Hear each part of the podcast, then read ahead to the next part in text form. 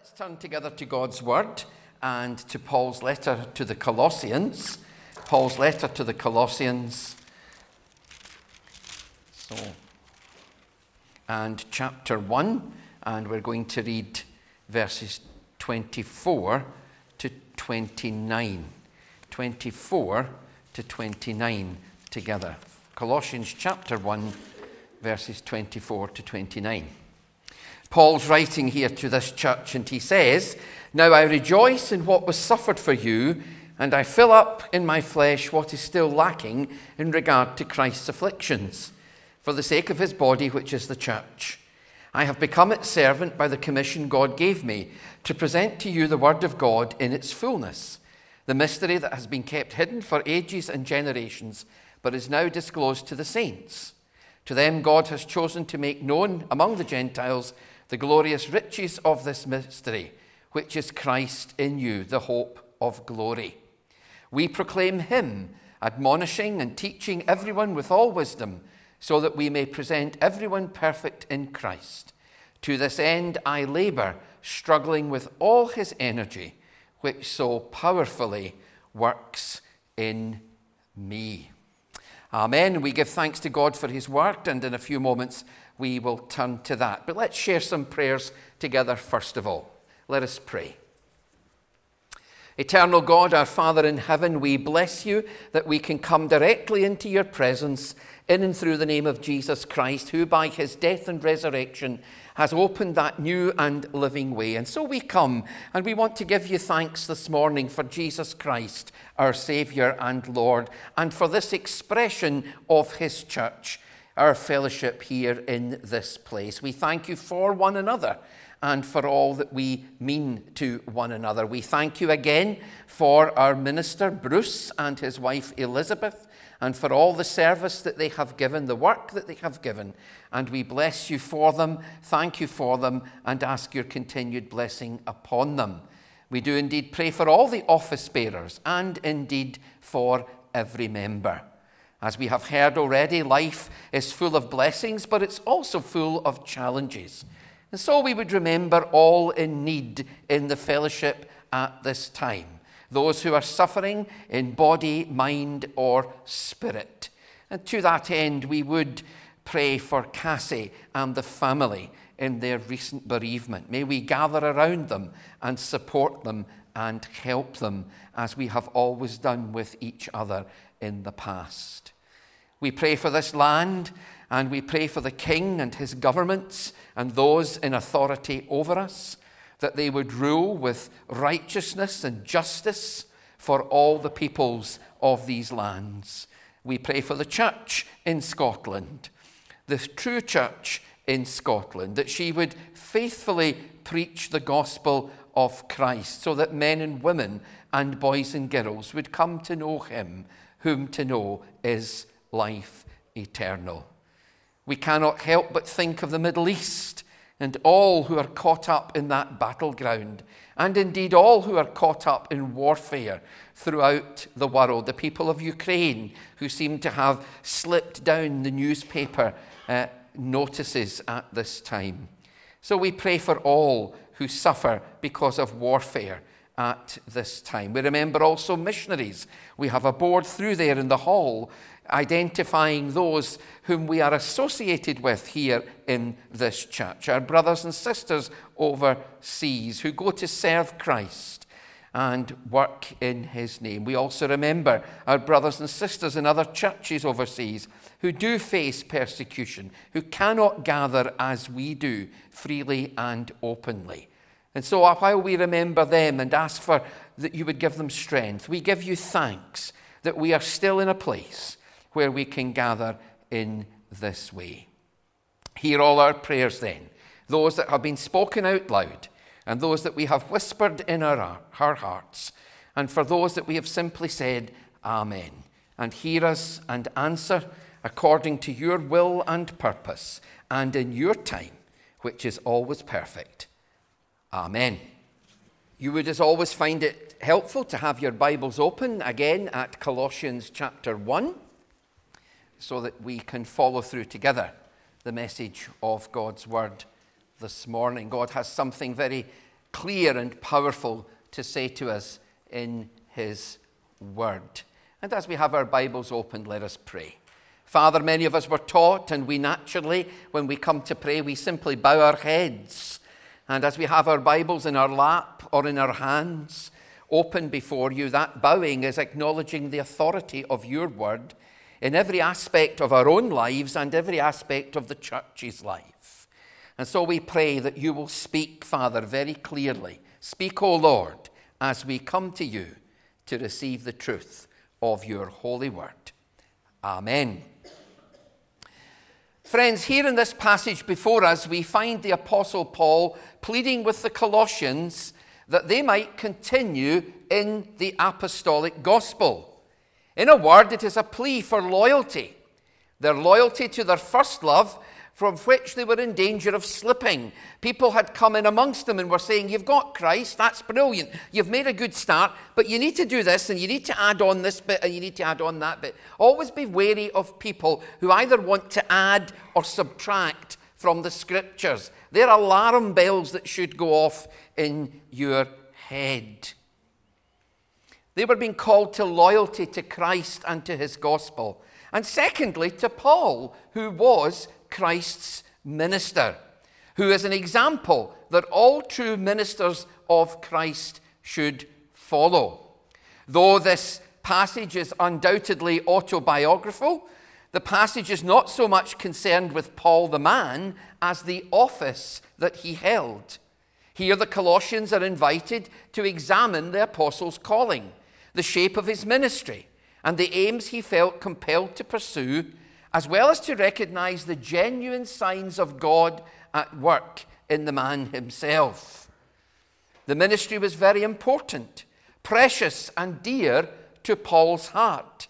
And he never lost that sense of wonder that God had actually called him, of all people, if you like, into the ministry. Hear what he says in 1 Timothy chapter 1 and verse 12. He says, I thank Christ Jesus our Lord, who has given me strength, that he considered me faithful, appointing me to his service.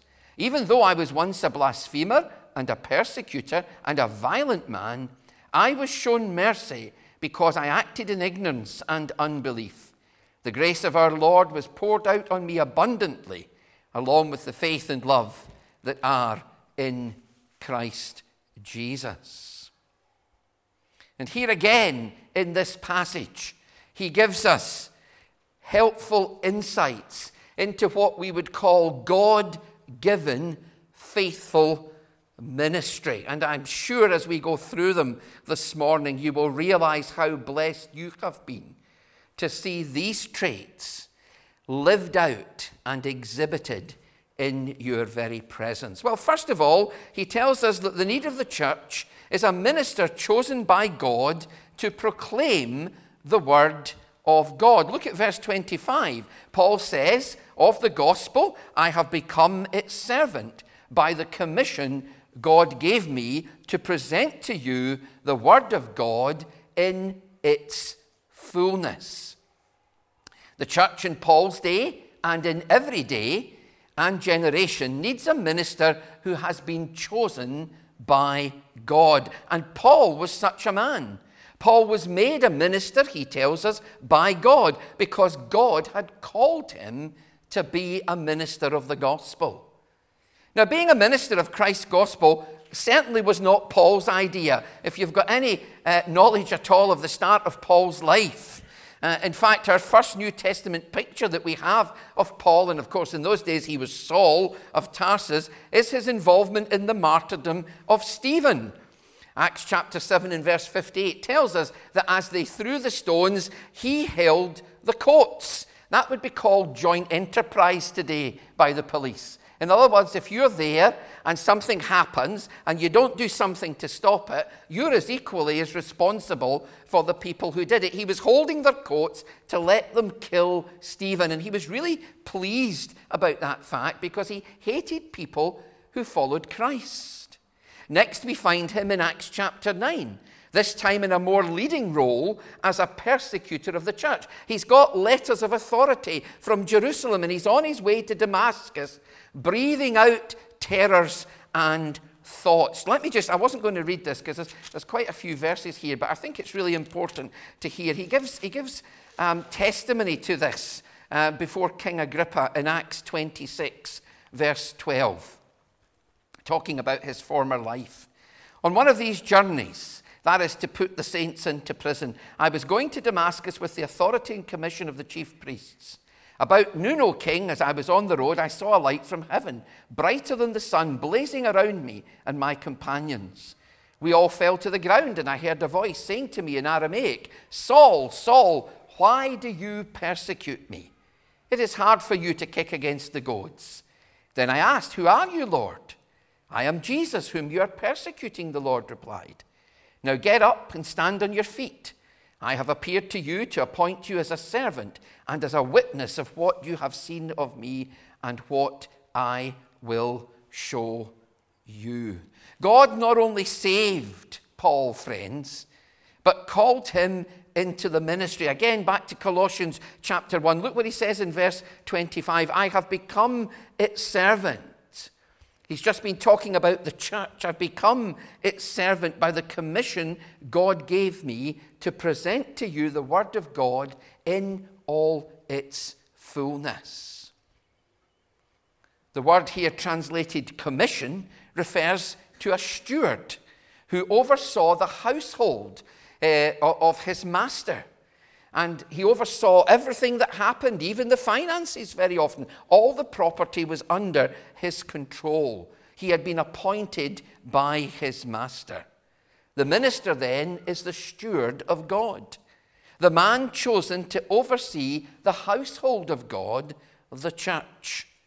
Paul, as Christ's true minister, conceived of the work to which God had appointed him as both a high privilege and a sacred trust. What an enormous call and responsibility. Yet it comes from God, and therefore it must be fulfilled. And he tells us of the purpose of that calling. Look at the second half of verse 25 to present to you the word of God in all its fullness. Paul was chosen to present the Word of God, that is, to make the Word of God fully known. That great commentator Matthew Henry says this, talking of ministers. He says, We are Christ's ministers for the good of his people, to fulfill the Word of God, that is, to preach it. And that is exactly what Paul did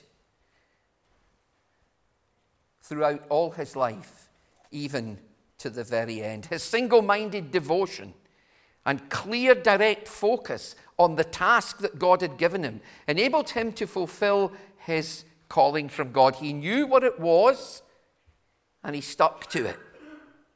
He knew what it was and he stuck to it. Secondly, here in this letter, the message that God has given to Paul to put down the second great need of the church is a minister who will share the great mystery of God. Look at verses 26 and 27. Well, we need to link it up with verse 25 to present to you the Word of God in its fullness, the mystery that has been kept hidden for ages and generations, but is now disclosed to the saints. To them, God has chosen to make known among the Gentiles the glorious riches of this mystery, which is Christ in you, the hope of glory. The preceding verse has spoken of Paul's message as the Word of God, a general term that sums up all the proclamation of the Scriptures.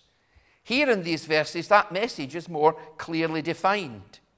Now, the Bible is quite clear in Deuteronomy 29. We are told God, God reminds his people that, that there are certain things uh, that uh, he reveals to no one. The secret things belong to the Lord. We cannot always fathom out God's workings, can we? What is it they say? Uh, vision has, what is it? Something, hindsight has 2020 vision. It's only as you look back that you can see the hand of God. And you can see that as a people, can't you? As we've been thinking about the last 25 years, all the ups and all the downs, all the challenges and all the blessings. You've been blessed, haven't you? Come on, a wee bit louder. That's better. I'm glad I'm in one of these congregations where people speak back to me. Only as long as you agree with me. The secret things belong to the Lord. There are other things that He only reveals to certain people. Still, other things, he tells us, were hidden in the Old Testament, but have now been revealed in the New Testament. And Paul calls these mysteries. The mystery, verse 26, that has been kept hidden for ages and generations, but is now disclosed to the saints. What does he mean here? Well, we have to understand carefully what Paul means by this word mystery. He's not talking of some secret information or rite that is known only to a select few, as in the mystery religions of his day. This was one of the problems in Colossae. They were saying, Well, we've got an extra bit of information here that we need to impart to you to bring your salvation to fullness. And, and Paul quite clearly says, No, if you have Christ, you have everything to be rooted in love, as we heard to the children. You have everything. It's not Christ plus, it's Christ and Christ alone. Rather, Paul is talking here about what was hidden in the Old Testament. They knew the Messiah was coming, they didn't know when he would come. But think of those wonderful passages like Isaiah 53, the suffering, suffering servant. Who was this suffering servant to be? Well, we now know it was Jesus, who came and lived and suffered and died and rose again for us and our salvation. Now it's known by all God's people because it's declared openly. Look at verse 27. To them God has chosen to make known among the Gentiles. That is us, the saints. To them God has chosen to make known among the Gentiles the glorious riches of this mystery, which is Christ in you, the hope of glory. This great mystery, this great gospel truth, it's for everyone. It's for everyone. Go ye into all the world and preach the gospel. Its benefits are not for some believers, a spiritual elite, but for everyone in Christ. What is this mystery?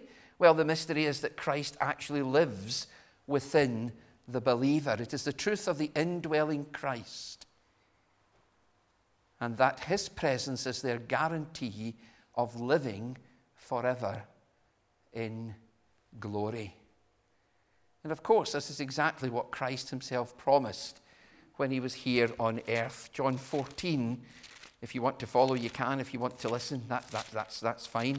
John chapter 14 and verses 15 to 18.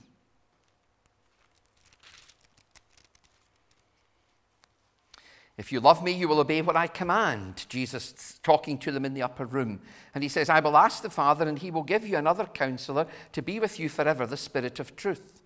The world cannot accept him because it neither sees him nor knows him, but you know him, for he lives with you and will be in you. I will not leave you as orphans, I will come to you. The Paraclete, another Christ, one the same as Christ, the Holy Spirit of God, the Spirit of Christ. That's the mystery that by His Spirit, Christ lives within us. What is it Paul says elsewhere? Remember that you are the temple of the Spirit of, of the living God. Therefore, we are to honor God with our bodies. What makes the gospel attractive? It's just not that it promises present joy and help, but it, that it promises eternal, eternal honor, blessing, and glory. And it's for all. It's for all who will believe. It's to be preached to all. You and I don't know. I don't know when I preach. Bruce doesn't know when he preaches. Ian doesn't know when he preaches. Anybody who preaches doesn't know um, who God is going to call. But the gospel needs to go out. That in Christ there is salvation. Amen? In Christ and in Christ alone, my hope is found. The third thing that we learn from this passage is that the church needs a minister who will willingly suffer for the church. You don't see that in many of the things that the Church of Scotland used to send out when it was trying to attract people into the ministry. They might have talked about the stipend and the pension and all the rest of it, but they very rarely said, Come and join us for a life of suffering. who's, going to, who's going to stand up and put their hand up and say, Yes, please, I'm first in the queue? But that is a real need of the church. Look at verse 24. Now I rejoice in what was suffered for you, and I fill up in my flesh what is still lacking in regard to Christ's afflictions, for the sake of his body, which is the church. Paul is not a masochist here. He's not saying, Come on, beat me up a little bit more, throw me out another window, drag me out another town, leave me half dead. But he's acknowledging that suffering is part of the Christian life. Some of you know that, whether you're preachers or not, don't you? You've suffered. And those of you who are younger may yet suffer for the name of Christ. I was really born, and I was born in 1960. That gives my age away, doesn't it? But that doesn't matter. And I was really, I, I think, born an okay time because really, when I was growing up, there wasn't a, a great deal of anti Christian feeling. It was probably just more apathy. People thought, oh, well, that's fine if you want to go to the Salvation Army. And remember, I was in the Salvation Army. I wore a uniform going to church on a Sunday morning. You could hardly miss me walking down the street. I mean, people might not know who you are. It was apathy, but there's a real anti Christ, anti Christian mood out there and suffering for all the people of God, but particularly for the ministers of God, will be necessary. The church needs a minister who will willingly suffer for others. That is the church, the body of Christ. Paul was such a minister. He had paid any price and went at any length of suffering in order to reach and grow people for Christ. He literally poured out his life. He suffered much, bore much for the cause of Christ and his church. Indeed, the early church considered a privilege to suffer for the name of Christ. Acts chapter 5 and verse 41, we read there. Remember that um, uh, occasion where the apostles are persecuted and they're thrown in prison and they're dragged and they're given a telling off and they refused to, to, to be quiet.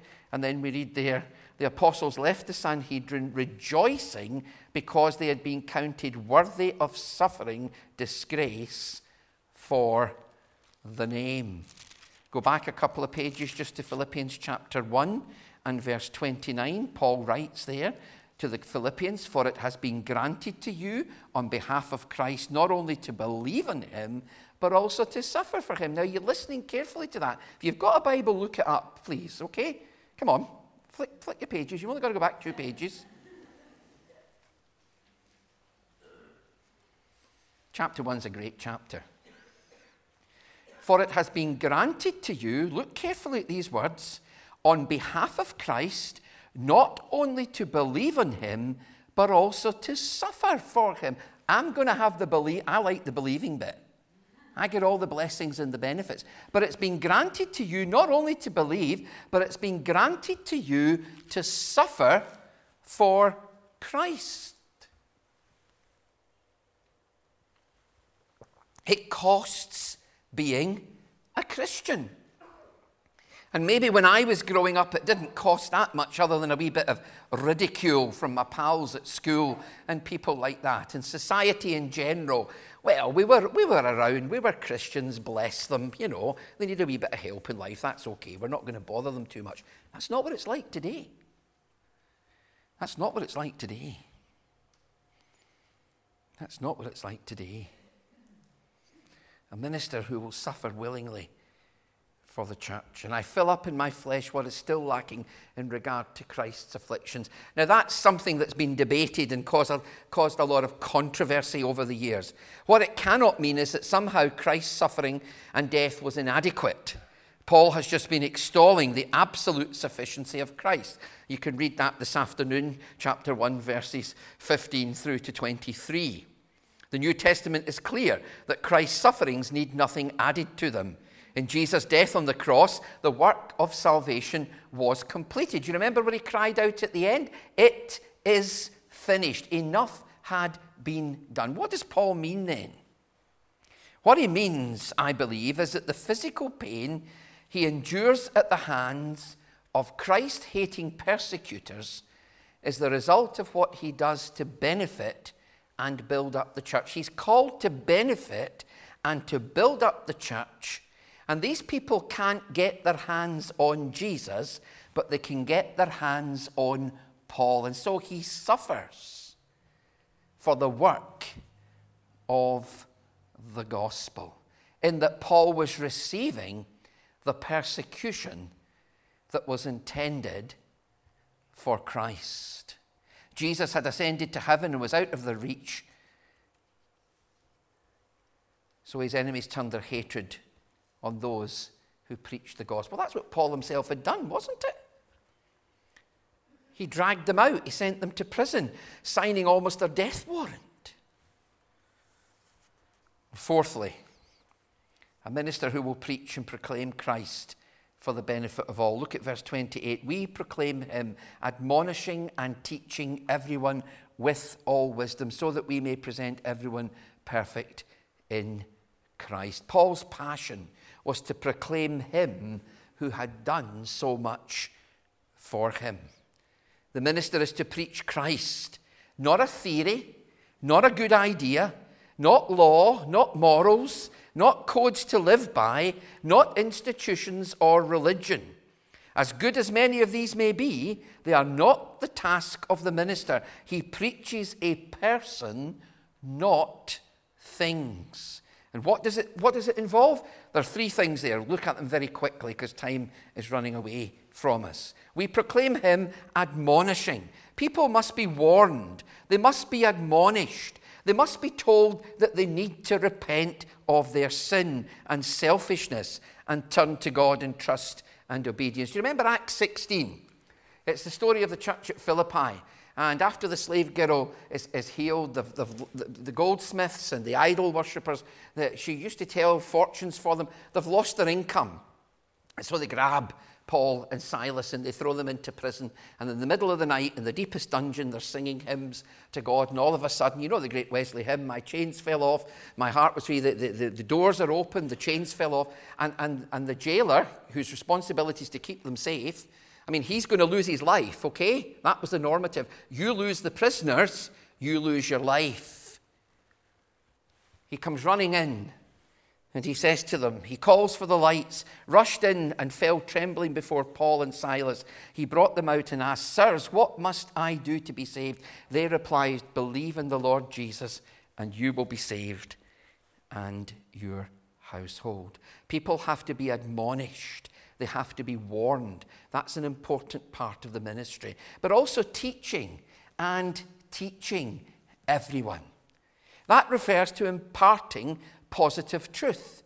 It is not enough just to warn. Now, I know your minister doesn't do this, but it, you, you would soon get a bit fed up if every, if every Sunday he preached on John 3.16 and told you all you were a rotten bunch of sinners and you needed to get saved. That really wouldn't do you a great deal of good once you've got saved. I mean, it's good to remember what we were for the right reasons.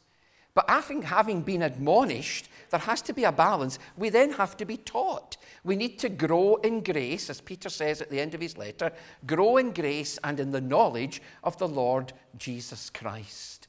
So the faithful minister will warn of heaven and hell, salvation and judgment, but he will also teach. People need to learn how to live and walk in Christ. And you've been taught that, haven't you? What good teaching you've had over these years. I know that because I've sat here under that teaching from time to time. Notice also the word wisdom, admonishing and teaching everyone with all wisdom, so that we may present everyone perfect in Christ. This means practical knowledge. The word wisdom means practical knowledge, teaching how to live the Christian life knowing how to apply and practice and live out the great teachings of Christ. Believers have to know how to follow Christ day by day as they face the trials and temptations of life. Why? So that we may present everyone perfect. What does that mean? The goal of the ministry is the maturity of the saints, that you might be rooted in love and that you might grow in love, that you might grow in Christ. That's what it's all about. And finally, the church needs a minister who will labor and work, always depending on the power of Christ. Verse 29 To this end I labor, struggling with all his energy, which so powerfully works in me. You notice how Jesus gets all the glory at the end there? It's not about me, says Paul. I couldn't do this on my own. The word translated labor means to work to the point of exhaustion. How many times have we tried to speak to him, Elizabeth, and it doesn't work? I say that because I love you and I care about you. Wasn't looking very happy there. but particularly in these, this, these next weeks and months, if he's doing too much, tell him. You'll not like it, but tell him. Seriously. So that he gets strong enough and well enough to keep doing. Do it kindly. Don't pin him to a wall. It's the picture of an athlete struggling, agonizing, pushing himself well beyond his capacity in order to achieve. No one can successfully serve Jesus Christ without working hard. Lazy pastors, Christian leaders, or lay workers will never fulfill the ministry the Lord has called them to. But all of this always in recognition of the power of Christ. What did Jesus say in John 15? and in the vine and the branches, apart from me, you can do nothing. Yeah, we can go through the motions, and you see churches that do that. They go through the motions, they sing and they pray and they have a liturgy. Not there's anything wrong with those things before anybody shoots me. But they go through the motions. It's the power of Christ. Christ gets all the glory. Look at that verse again. To this end, I labor, struggling with all his energy which so powerfully works in me. Well, in conclusion, we have seen in these few short verses the pattern of faithful Christian ministry in the teaching and in the example of the Apostle Paul. Paul had been converted, he had been called, he had been commissioned. He had preached, he had strived, he had worked, he had agonized and suffered for the gospel of Christ, always relying on the power of Christ. That's the kind of minister you want.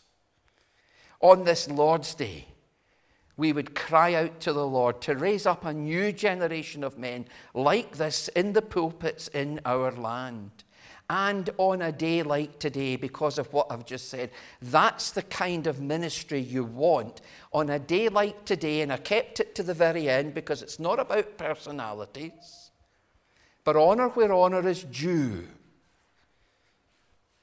On a day like today, we give heartfelt thanks to God that you have been given such a man in your minister the Lord's servant, Bruce McDowell. For like Paul, he was converted, he was called and commissioned. He has preached faithfully the gospel. He has strived in the work of the gospel, worked and agonized and suffered through some of the big upheavals that you've been through, always relying on the power of Christ. So we thank God today for you, brother. Didn't want to make it all about you, that's why I left it to the end. But only right to say, in all honesty, honour where honour is due.